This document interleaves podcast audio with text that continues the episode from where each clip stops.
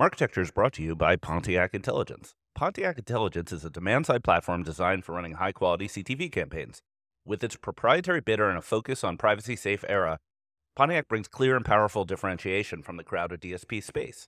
Transparent, low tech fees, accurate forecasting, and the ability to manage thousands of simultaneous campaigns with ease. See a demo and learn more at pontiac.media. That's pontiac.media.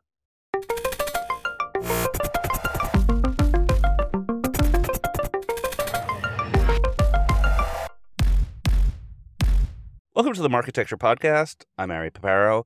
We have an exciting episode today. We have Eric Franchi, our usual co host, along with Adam Heimlich from Chalice AI. Before we get started, uh, I want to talk about our new Justify Your Existence segment. So today we have Bonbon, which is Elliott Easterling's new startup that many of you have probably heard of. Uh, we also have uh, an exciting conversation about Sizmek. We're going to pour one out for Sizmek. So let's just jump in with Adam. Adam, thank you for being here. Yeah, thanks for having me. I'm excited. I listen every week. All right, good to hear. Amazing. So, as disclosure, I think Aperiam is an investor in Chalice. Is that right, Eric? Confirmed. So you're going to take it easy on Yeah. him, or you're going to give this is going to be like a board meeting. You're going to grill him. Adam can take anything. I think we've seen his tweets uh, and his LinkedIn posts. Now I prefer to argue. exactly. He actually does. All right, let's hey, let's turn the tables. Eric, why'd you invi- invest in that? Uh, yeah, absolutely. So mm, we invested in Chalice. Adam, was it 2019? Mm, It was 20, When did you do the seed? 2020. 2020 yeah yeah so so it was it was before the, the big wave of, of ai but you know joe and i had had sort of long had this thesis that one of the next big things would be applications of, of ai so so it was you know had a had a thesis on the on the sector had known of and known adam a little bit through his years of working in the space so for us, it's like, you know, we, we sort of take a, a, a thematic approach in, in sectors that we like. Um, and then oftentimes, uh, you know, sort of not, not, not a rule. Um, but if we, if we know the team, um, and, you know, feel great about the team, we'll invest super early just on, on that basis. Um, You so that was that- the reason. Eric introduced us to most of the people who are still our angel, angel investors. Maybe half of them came from, from Eric and Joe intros. So hugely valuable and appreciated. Oh, That's great. So, so what is Chalice? Chalice is custom algorithm software. So I had a 20 year agency career, mostly working for large advertisers. And I noticed they weren't really benefiting from the algorithms uh, making decisions on their behalf, right? They're usually doing a lot of manual work to kind of steer against that autopilot. Yep. Because the pilot is driving to clicks and conversions, and they care about things like lifetime value and incremental sales. So I knew that it's better if you can have the algorithm driving for your actual outcome, right? Custom algorithms have always been part of programmatic. AppNexus was built with an endpoint for custom algorithms. Beeswax was built with a great endpoint for custom algorithms. And thank you, Ari. That was uh, buoyed my spirits when that came out uh, and helped convince me that there should actually be a company that makes using these endpoints easier. So we've been in market three and a half years. We have scaled software. Uh, you can think of it as a data science accelerator. You can use any data you want. We don't mingle your data with other customers' data, and you can drive to any outcome you want. Extremely effective. Uh, we, we thrive mostly on same store sales. We probably lose four out of five pitches. The only reason people don't adopt Chalice or software like it is, is cultural. It, it represents a different way of working. The person who might be sitting around making up bids has to stop making up bids. Yeah. learn a lot about why the machine uh, chooses the bids it chooses. So, okay, a lot to unpack. Um, it feels like you're kind of going against a trend. So, you all we hear about is PMAX and AI and automatic results. Is is that a is that accurate? That you're going against that trend, or are you trying to reinforce that trend?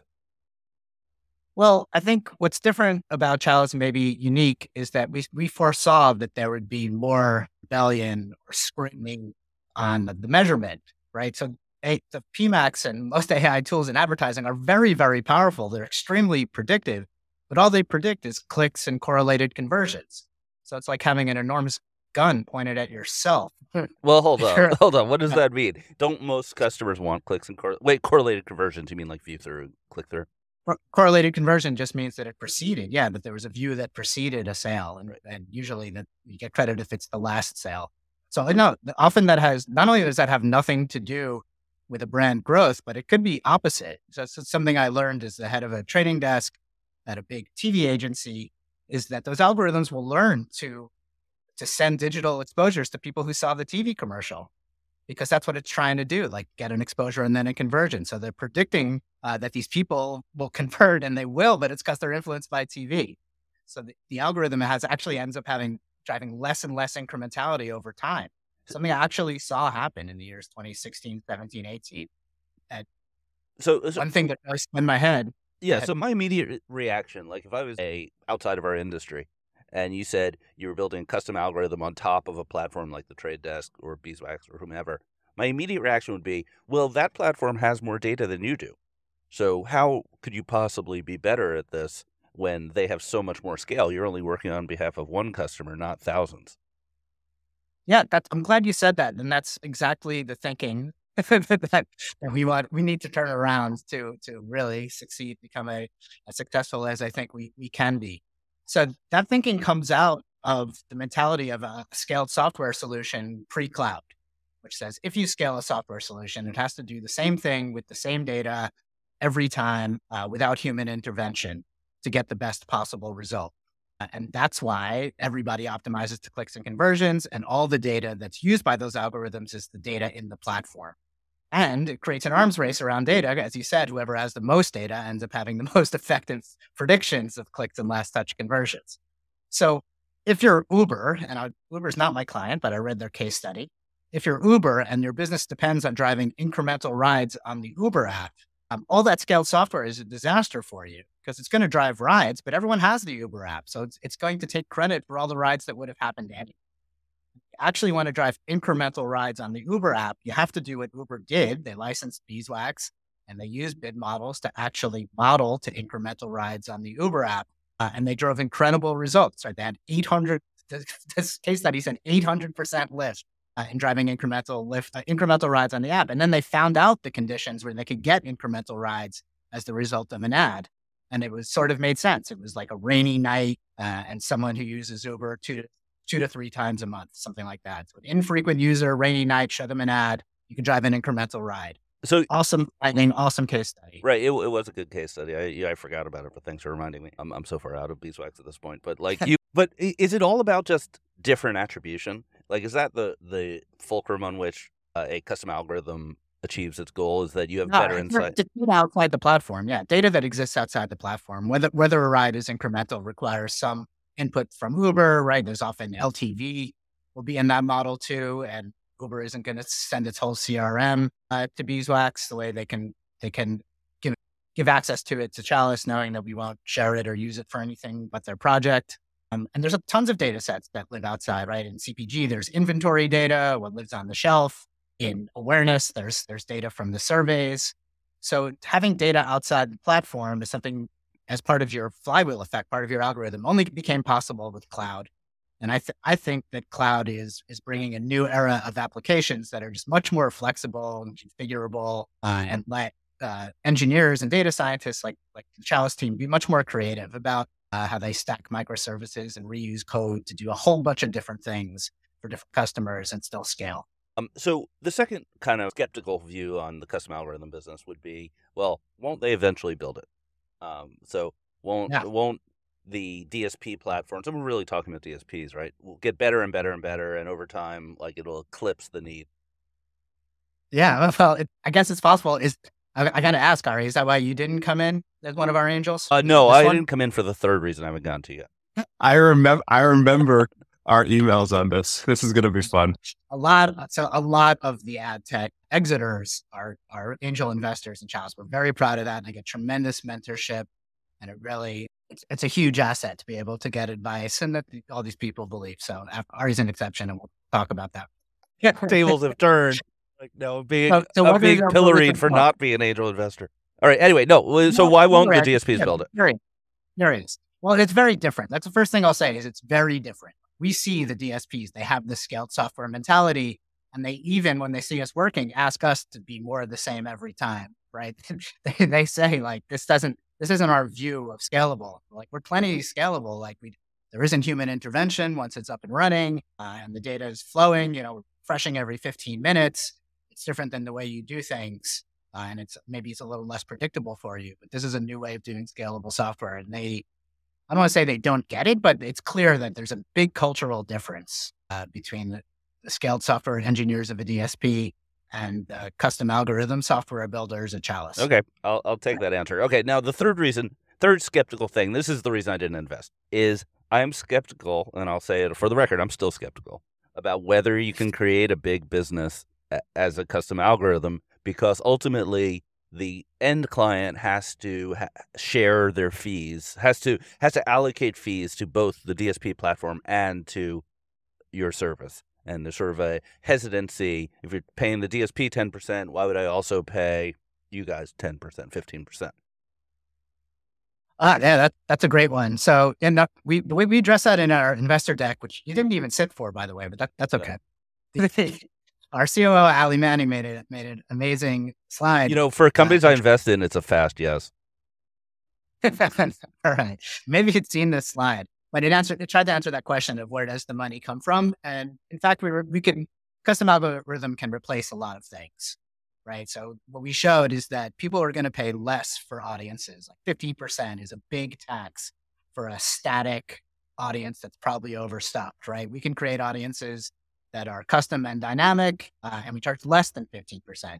Then there's the monitoring. I don't want to I don't want to disparage anyone, but they're taking a big cut for viewability monitoring and brand safety monitoring. Um, that I believe will come down.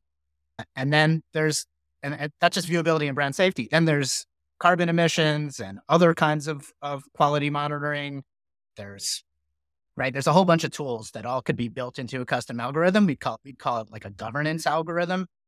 Lets clients embed their values as the rules for the algorithm's decisions. And we it seems to us there's already a lot of money being spent on sort of point solutions uh, that we could replace.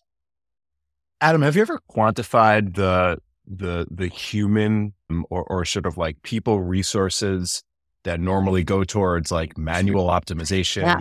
and and measurement that you know you, you can then uh, remove and put put those people onto higher value uh, things yes and people tend to not even believe us but we have we have a, a true case study of saving a trading desk i think nine people right all right that that to me yep. is the answer right because you just you know you, you do the the the the total comp of of nine people you know, you're you're over a million dollars. And I don't know what the ACV is for that customer, but I would think it's yeah.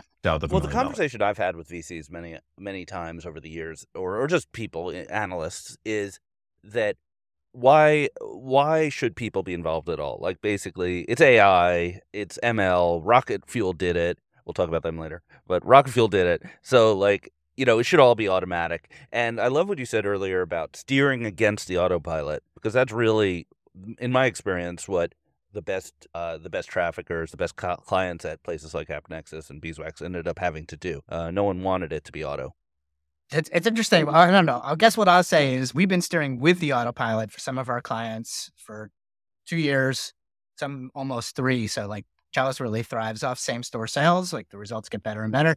And when you're steering with the autopilot, there's a lot of work to do and interpreting the results, in tweaking the algorithm. Media is full of change, uh, setting up more tests, getting creative insights out of it, just trying to figure out what's going on in the market.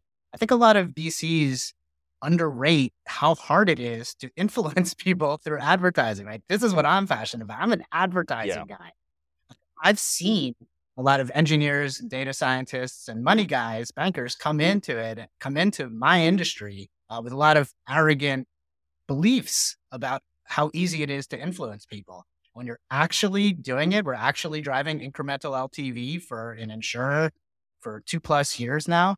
It's a ton of, of work to interpret results and, and set up tests and deal with the changes that come. And it's it's it's fascinating and and worth human attention. Yeah, I mean, even a signal like a click is not representative of what's really happening between people's ears when they see an ad. Advertising is literally working on the neuron level, and there's no way to measure that yet. That's right, and we've been using these crude proxies, and and I'm in the world now. I'm, I'm in the fourth year of getting past those crude proxies and modeling to the real signals of influence, and yeah, it's very different, very interesting, and it's great work that we encourage people to get so, did we learn anything from the Scibids exit? Learn anything? Yeah, I mean, is it is that encouraging that sign?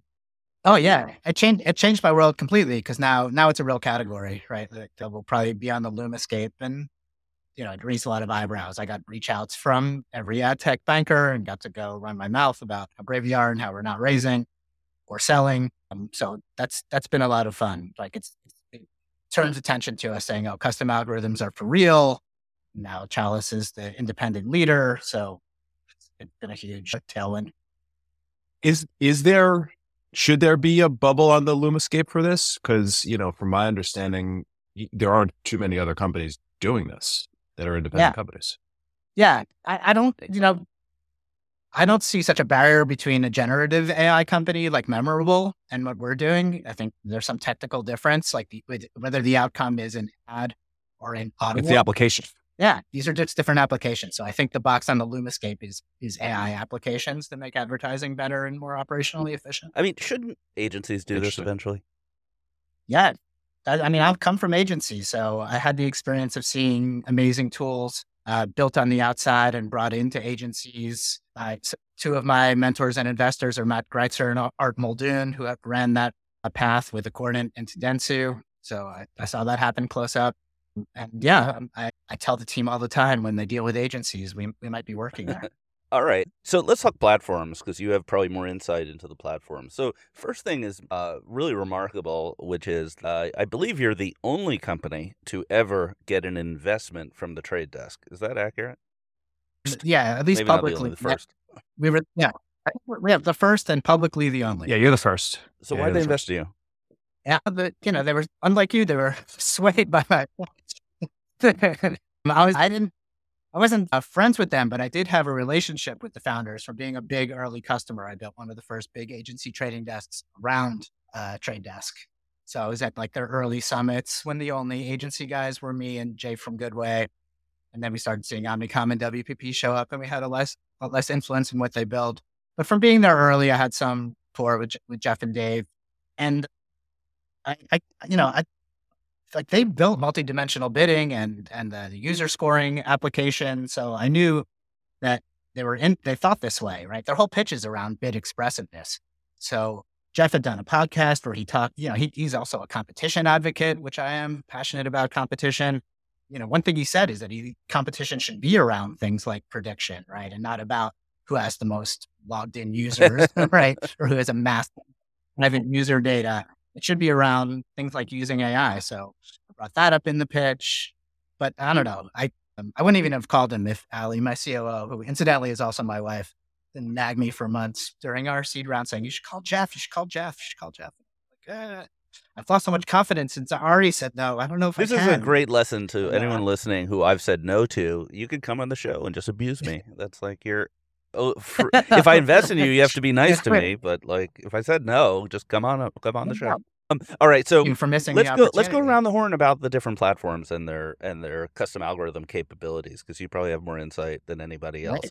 So, in my view, the four platforms that have custom algorithms in any real sense are Xandr, Beeswax, uh, Trade Desk, and DV360. And it, Yep. And MediaMath had one Okay. and will again. It will rise like a phoenix. Uh, okay, so uh, you want to give us a hot take on each one? Like, what's good, what's bad on Xandr first, maybe? Yeah, sure. I mean, they're not none of them are bad, but they're they're different. And I would say yeah, they all have strengths and weaknesses. And it's, it's very interesting, right? Our software runs the same type of modeling most of the way, and then the last part of the pipeline, it it, it translates the model into bit instructions for the for these different platforms. Um, yeah, so AppNexus was the first build and is well built. It's uh, Brian had a lot of foresight in how he built it or had it built. No, it was, it was past Brian time co- that they brought that out. you weren't there. But anyway, it seems it, for something built a long time ago, it's it's certainly aged well, and it's a it's a bonsai tree model, which is not the latest things in data science. So our data scientists say they have to, you know, they have to moderate some of the most advanced things they do to fit that. But it has a lot of foresight into uh, things that are really important uh, in making these bid lists, which are like really long lists of instructions. Like it has wildcards and it has the ability to say anything that's not this, Right. bid that. right? Like that that that stuff's really yeah, important. yeah. We used to sell against it at Beeswax. Just we just say bonsai tree over and over again, and people would say, "Oh, I don't want to do that." Okay, well, you want you want to do beeswax next? Beeswax is is and maybe overall the best. It's the least limited, which everyone loves. We've done we've done we did a 50 million line uh, there. There it might not be true anymore because like that actually costs the DSP, right? When you get 50 million lines to look through on every bid request. I don't know. I don't know what they're Is up to. right? I mean, they're doing really well. So I don't know. Oh yeah, no, I know they're doing well, but I, I was I was looking for confirmation that it costs It the depends. DSP. Like But- everything. It's bad. It's a, yeah okay, but anyway, it's, it's it's unlimited, so you could you could you can upload a, a huge model, and the combination of controlling the bids and the QPS is ultra powerful, right? If there's a filter on the QPS, no matter what model you put in, uh, its ability is limited. So it, these actually have not only do you have QPS control, you could also put in a pacing model, have total control over the Yeah, pacing that was algorithm. awesome. I love building that. So- that was cool. All Yeah. right, Totally Trade Desk. product. Trade Desk is is awesome, right? It's the most scaled software. It gives you the most service. Um, there are clients in there uh, using it, using the capabilities all the time, which means they're a little better maintained, and you can find people who can answer really do- difficult questions about stuff that's not documented or um, that's incorrectly documented, as, as we found. So, so they, they have a they have a big capability, and it has something really close to bid models called multidimensional bid lists, and uniquely, it has Right. user scoring uh, which is which is a gold standard for finance. Like we tell just tell finance clients, you know, the way you have every household scored for direct mail with their LTV, how would you like to do that for every household in America on CTV? That's what we could do with a model into I trade. I think both user scoring. Beeswax and AppNexus have user scoring, but it's just like a little awkward to use. Whereas the Trade Desk made it really easy. Yeah, that sounds fair. Yeah, you said I know more about it than anyone, but it's the Chalice data science Yeah, team yeah. who knows the the first. All right, last one, than DV360. anyone. DV360 is not quite a custom algorithm capability. It's they call it custom bidding, and uh, oddly enough, it's bidding that you don't control. Um, Google still bids. The Google algorithm decides what to bid. You don't even get to enter a bid. You get to enter a max, uh, but the Google algorithm bids. What you can do is customize on the value side. Uh, so you could give different values to every floodlight uh, on the page, a whole set of floodlights. You could you could put value weights on geos and devices and times of day. Um, it all goes in as a Python script. They're the only one that will let you mo- upload a model through the UI, which is nifty. Uh, and you can use the API and upload a bigger model. Uh, they give you some visualizations or insights of how your model is doing. They're the only ones who do that. And it's the least buggy. Like it, it always works. Um, yeah, the downside is you don't get control of the bid, so you don't get much cost savings. Uh, you don't get as much cost savings. It's most powerful to model the value side and the bid side. And the other thing is it's it's very sensitive. Like girl, Google is bidding with a, a very advanced neural net algorithm and looks to us like somebody's job it was was to just make the algorithm X more predictive by using a more advanced neural net. And what you lose when you do that is the ability to change anything without the algorithm needing two weeks Right. to learn. That sensitivity uh, is a problem. Like in the media world, people do not like waiting two weeks for their algorithm to relearn and get back to performing after they All right, change this is if in case ever, anyone ever says the Marketecture podcast is not delivering value, we just got a masterclass in custom algorithms. All right, uh, let's take a quick break and come back with the news of the week. This is a message from our sponsor. I'd like to introduce you to Publica by IAS, the award winning CTV ad server trusted by some of the biggest streaming services and smart TV manufacturers globally. Publica helps a growing number of leading AVOD and FAST services to power their programmatic ad break decisioning via products including a unified auction, server side ad insertion, and a demand agnostic ad server built from the ground up around streaming. Head to getpublica.com to find out how they help CTV publishers to grow their advertising revenues and provide streaming audiences with linear like TV ad break experiences. All right, we're back. So we're going to start on a sad subject: Sizmek. Let's have a moment of silence for everyone's favorite company, Sizmek. All right, we're back. Um, so let's do a quiz. Let's see if I, I did some research this morning, made a list of every company that Sizmek had acquired or been acquired, every brand name they've gone under. Let's see if we can name them. Eric, you want to give us a start? We'll go around. Good one. Eyeblaster. Uh, Good one. MediaMind. I have the list, but so I'll just throw one in that you guys probably wouldn't remember. I wonder. I was going to be my, my next one. D- Good one. DG. Adam. Was did they, were they ever called Amazon? Oh, I didn't even think about that one. Okay. Uh, yeah, I don't Uh, know. what that doesn't count. Yeah. Yeah, and then the obvious, Rocket the fuel. obvious rocket right, fuel. Anyone else? There's, there's another. There's another four. I'm- Did they? did they take yes. Unicast? I mean, Unicast, that goes the- someplace else. Unicast, the Yeah. innovator. My in God. Pre-cached giant ads that took over your screen. it inspired me, man. Did you ever get sued by them? They were like really litigious with their patents. No, No. Yeah, All right, three more. There's Uh, one is a mobile DSP. oh, did they No, buy that a was Delphi? that was that's Viant. no, it's Vian. Strike Uh, ad. Strike Eric. You're pretty good at this. Wow, All right, there's two more. Uh, I'll I'll just give you them. Peer 39. I. Of course. And then this Ah. one I really didn't heard of was Aerify. You guys heard of Aerify? I don't remember. Oh, I know that. Do you remember the time that Sizmek exposed every customer's data to everyone? Oh, I don't. I don't remember that. what? what? Oh, I what? do. Yeah, that was incredible. What a day. That was incredible day in agency ad tech world. You could just go through everyone's ad server account. Yeah, it's yeah, it's sort of an exercise to the Wow. reader to or the listener to figure out how much equity value was destroyed in this process. Um, It's easily in the bill. I mean, if Yeah. rocket fuel alone is in the billions, but basically, uh, this company got bought, sold, disgorged. DG is the survivor, so DG got spun out into Extreme Reach, so that still exists, and Thirty Nine got spun out to uh, Mario Diaz uh, and his merry crew. Uh, but otherwise, all of that went to nothing, um, and is now shut down. Hey, wait, bit more trivia. You know what was inside of rocket fuel, which then became Oh, part of this whole X thing was X plus All right, one. That's a good Oh, one. yeah. Right, which is total, totally that different from One Plus X. Absolutely different company, which is owned by. Yeah. Yeah. I'm I'm I'm a t- Right. I'm a ton of fun uh, at parties as you can tell. Yep.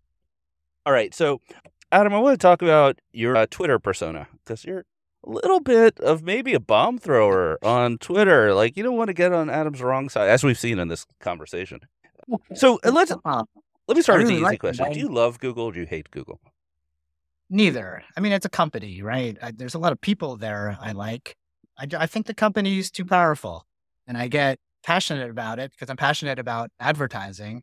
And I think a lot of problems in advertising can be traced back to their conducts. Get frustrated that people don't see it. Uh, they say things, you know, people say things that are indicate that they don't know much about what's legal or or ethical in ad tech or that they they've given up and don't care. Sometimes I, I get fired up. I don't I don't want to hurt anyone's feelings and I don't want to be seen as as unkind or cruel. So with my my intent, I'm, I'm sharp. I grew up arguing, you know, in the seventies. It was this my my first. I learned to talk in a rough way. All right, so I'm gonna that's- some that's greatest my- hits. Here's some Adam greatest hits. I'm gonna. I won't do a dramatic reading. Oh, This from. Twitter. When ad experts promote the narrative of a corrupt middleman in ad tech without mentioning header bidding or antitrust, they carry water for Google. Yeah, I really I do think that's true. I think I think a lot of people unwittingly t- unwittingly support Google's position. Uh, The best example of that is third party. Like if you think third party is demonized, right? That it's bad to be third party, that comes from Google. That's Google's PR strategy. Like they demonized the third party cookie and then they said they're a first party when they're intermediating. They got that written into law, into GDPR, and it's ridiculous. And everyone should say that's ridiculous. When I'm reading the New York Times, Google is not a first party. Uh, here's a good one. Um, It is a really good one. I like their this way one. I think the big misunderstanding is around what powers all the impression algorithms, impressive algorithms. It's like being amazed at engines and not knowing about oil.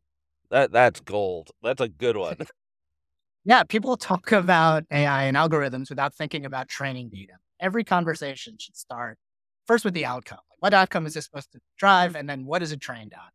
Right? If you don't, if you're not grounded in those things, you can't have a conversation about. All right, one more. or algorithms. It's Google's domination of ad analytics, specifically their self-serving failure to distinguish correlations from causal ad effects that incentivizes publishers to create more instead of better ad placements. Yeah, I I don't remember any of these. I, You're in a These fugue are state that when I you get in front of Twitter.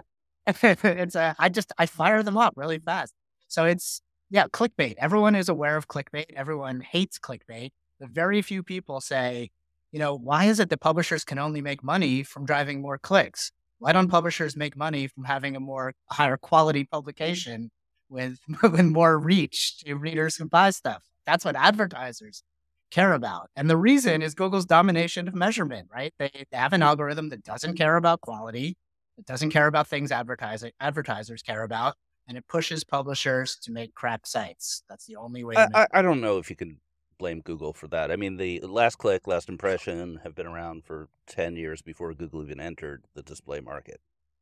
Well, it's a, then you must agree that it's a, a striking lack of innovation that 20 year old technology is still dominant.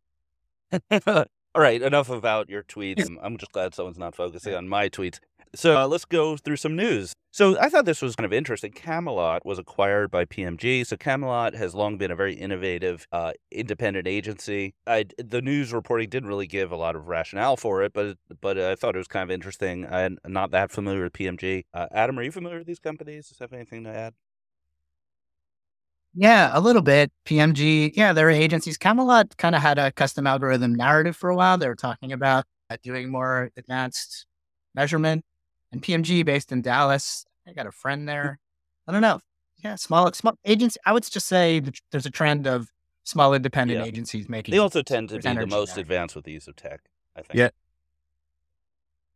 Yeah, that's where the change will come. Yeah, Camelot, Camelot. was like Invite Media's first customer ever.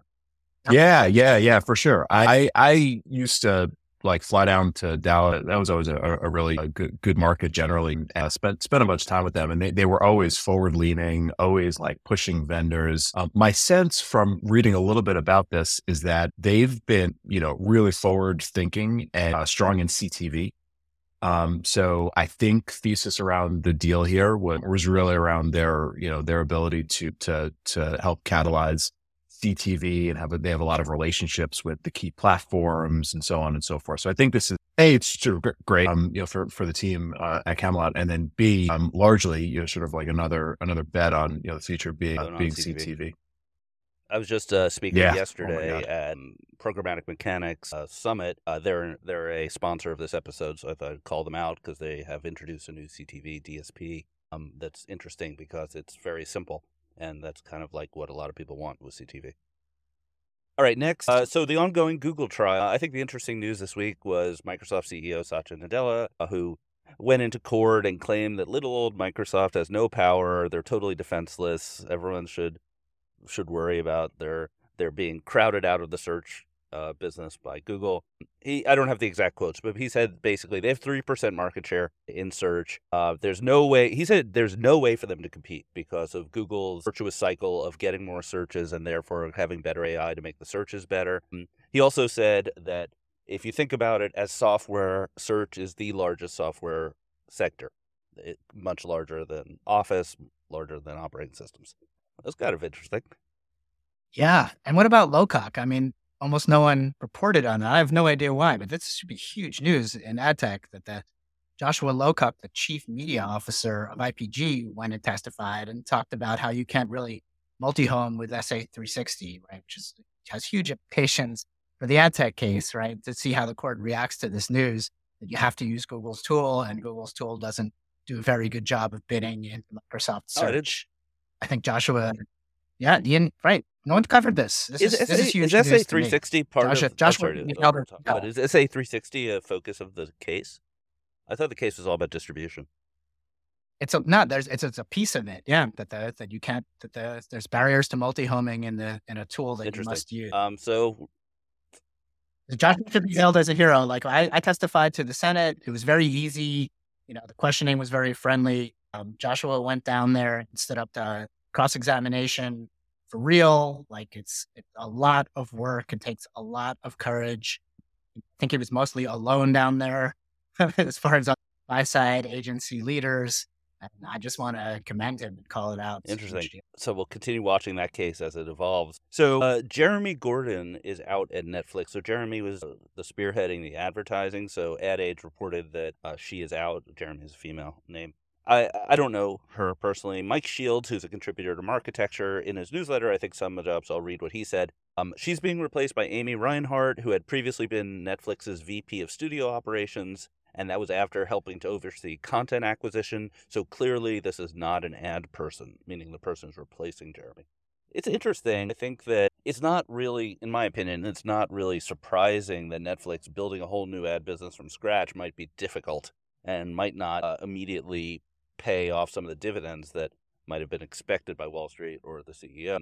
This seems like it's some news about. This seems like it's meaningful news. I guess I would say. Yeah, well, we were not going to find out what happened for for a while, if, if ever. It's a very, it's somewhat secretive company. They were they were among the first to use custom algorithms al- along with Uber. There was no case study, but I was able to find some stuff out. Like they were, they've set up some very productive learning loops between you know what shows help people acquire and using that for making certain shows and choosing what to promote in certain regions. So I, I think it's just an amazing company, and I don't know why they would have trouble doing the sell side thing. But you know, yeah, lose they their way when they have the data huge. science. Yeah. Yeah, they've got a giant data science team. I think that your instinct that this, you know, feels significant is is right. But also, again, like the Atlas point, it's such a, you know, like se- secretive company. And, you know, you know, insiders that have that have sort of like grown up there and and and know how to how to navigate could be better suited to you know helping to you know drive drive a, a, new biz drive drive change. But they also set the expectation in one of their last earning calls that you know the expectation for this year uh, is that revenue is de minimis and they're experimenting with different pricing tiers and they're going to be rolling this stuff out slowly so i think they're giving whoever's a leader the, the headroom i gosh I'd, I'd love to just you know like talk to somebody there and and understand like why they don't go for a buy strategy. Like, you know, they, they just, you know, could they could buy any company right. on the on the Lumascape, right? And, you know, rocket themselves into like a really interesting position from a, you know, from a, a buy side perspective, um, or even a sell side perspective, right? You know, depending on how, how you think about that. And, uh, you know, well, is that even a possibility? Because Netflix yeah, is not very acquisitive, as a, also, as a business. I think that the piece they would want would be a publisher side ad server yield manager and there aren't any available for sale. Like the publisher side yield managers have all been acquired. You know, our our, our sponsor, Publica, SpringServe, Freewheel's too big and part of Comcast. Amagi is too big, is a big Indian uh, server side company. There's really nobody out there um, to buy. So yeah, but they, I, I think they obviously are looking at, at how to accelerate. Um, all right. Uh, so Eric, you wanted to talk Yeah. about Facebook's generative AI tools. Yeah, so they've launched like a whole bunch of tools this week for uh, for generative AI. So um, I'll, I'll rattle them off. It's just I think this is super interesting in that you know Meta, Facebook, Meta, you know, wh- whatever you want to want to call them. They're um they're they're they've got their foot on the gas when it when it comes to this stuff. So um, background creation, so create multiple backgrounds to complement the advertiser's product image. This again, this is all using generative AI. Image expansion, so like have something expand to fit into a news feed or reel or Instagram post. So, you know, taking the the sort of like fit and creation point uh, part out of out of the the editing, um, text variation, uh, productivity boosts. Like, you know, people are saying that this can save advertisers and agencies up to up to up to fifty percent of time. Like, this is big stuff. Uh, you know, just given the amount of spend that goes to, to to to Meta across the various properties. So, I think it's a neat use case of all that is being done with generative AI. And I think it's interesting to Adam's point earlier that, you know, these are all applications of AI, um, but it's starting with creative, which again, I think is like the, the lowest hanging fruit with respect to uh, efficiencies to be gained from a, a, a people perspective. And, you know, ultimately, like if you move the needle on performance on creative, uh, you can have some like really big impact because it's such low hanging fruit and everybody forgets it to the expense Right. of things like targeting algorithm algorithms and, and optimization algorithms, i.e., you know, 95% of the time we spend here. So neat, neat stuff, uh, worth checking out. It's- It's also the the best way for a network to compete with the open web is is creatives, right? Like they that they can innovate much faster, find interesting ad units, exciting ad units, new ways to get to grab attention and and to speed up the productivity of their customers. It's amazing, you know. In, in open web programmatic, we have to wait Yeah. for the IAB to approve it at a new format, and then everyone has it. So it's really a, a natural advantage on the network side, and it shows Facebook's competitive prowess. Yeah, in a closed that's where they're environment with standardized ad units, it's kind of the perfect environment for using AI. And it reminds me of uh, Marpipe, which is a company that I did invest in, and so does Eric, uh, that does does this sort of thing.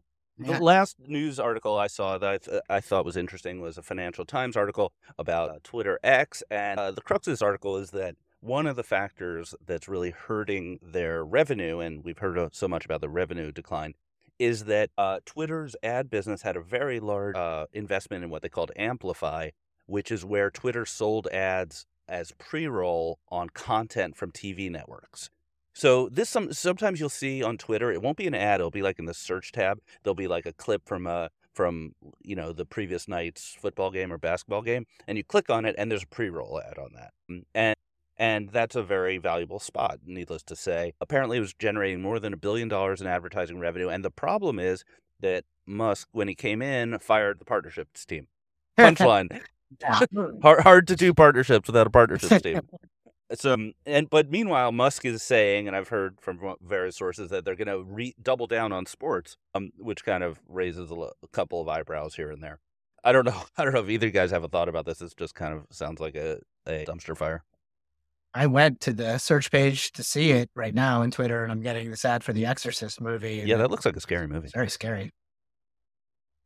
Yeah, yeah. I'm not. I'm not down for that. I'm going to see Taylor Swift and IMAX. I'm not, I'm not doing that Exorcist stuff think not gonna do it. All right, I think we've I think we've covered all the bases. I think we're gonna wrap this up. Uh, Adam, you're this was a great conversation. Uh, thank you for being here. Thanks. I appreciate. it. Thanks for having me. Come on in. We got a safe um, for you. All right, so good. please stay tuned uh, for Justify Your Existence with BonBon. It's another company I actually did invest in, uh, and it should be interesting. So thanks, and thanks, Eric. Thanks, guys. Welcome to Marketecture's Justify Your Existence, where we ask early stage ad tech and martech startups to tell us why we should care about what they're building. Today we have Elliott Easterling from BonBon. Elliott, thanks for being here. Thanks. All right. Quick disclosure I am an investor in BonBon, but uh, that doesn't mean I'll take it easy on you. Uh, all right. To start with, tell us about the st- state of the company, where you're based, number of employees, and funding to date. Yeah, so we're based in LA and Chicago. We have under 10 employees, raised a million dollars, pre and we're, we just opened the round back up. So awesome. So investors out there, contact Elliott if you like what you're about to hear. All right, well, justify your existence. What is BonBon? Yeah, well, BonBon basically is a rewards layer for programmatic publishers. And what we find is that the 1% of publishers who have subscriptions have a really sophisticated sophisticated access to vendors and a sophisticated stack but the majority of publishers out there really struggle to build engagement and also to build registrations with their consumers. Okay. So you sell to publishers and you give them tools to capture registrations, emails, logins, things like that. Yeah, I think the bigger problem that we see is that, you know, first and foremost, these publishers are really they're basically subject a lot more to things like cookie deprecation. So when a publisher doesn't can't set an ID, they lose about two thirds of their revenue. So first and foremost, they're they're really suffering from around addressability. And number two, they're also seeing, you know, big tech also siphon off engagement. So really what we're trying to do is give them tool sets to do two things. Number one is those two levers for, for any publishers. Number one is increase more, more inventory. So building engagement so more inventory is created. And number two is increasing RPMs through registration. So that's essentially what we're doing is helping build engagement and build registration. All right. So so this folds right into some publishers' desires to participate in like UID2 and and get emails so that they can increase their CPMs.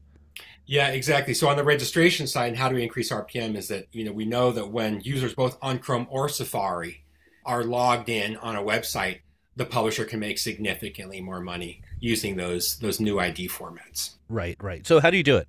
What are the what are these tools that help the publishers? Yeah, so you can sort of think of us as as we build modals that are tag based that can help put the right offer in front of the right consumer at the right time. There's two things we're just trying to get people to do. First is read more organically, and number two is register. And those things are done through a system rewards that we provide. Um, like what kind of rewards?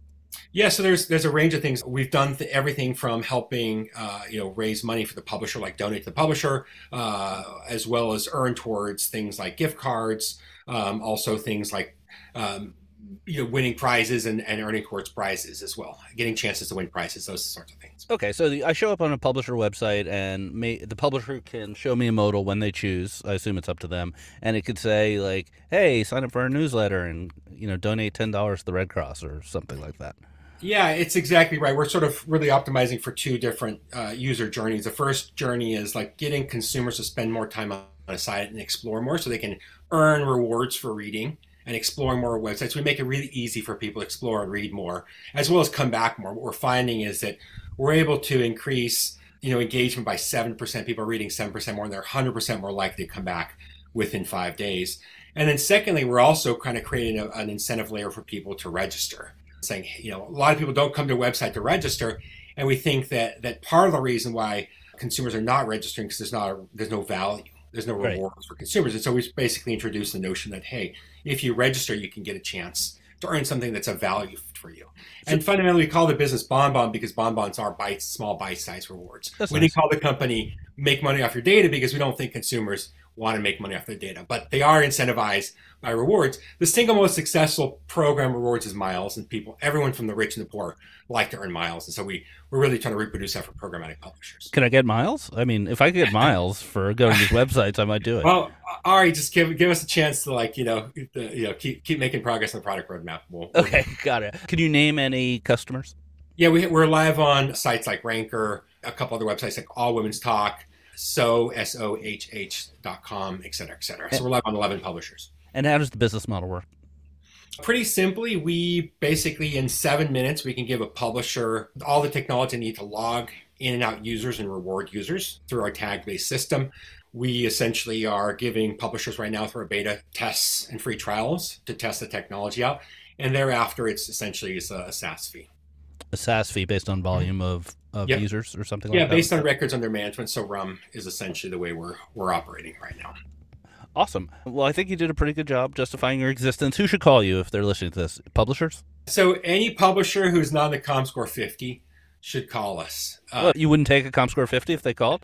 Well, we love them, but they tend to be a little bit. They, you know, they they they take their time to uh, make yeah. decisions justifiably. They have a lot more to lose than gain with any new tech vendor. So we're talking to them. They're gonna. They're, they're all publishers will be our customers eventually, but uh, we know that, the, that it's more like mid-tail programmatic publishers who have the most pain right now, and and are the most excited to take meetings with us.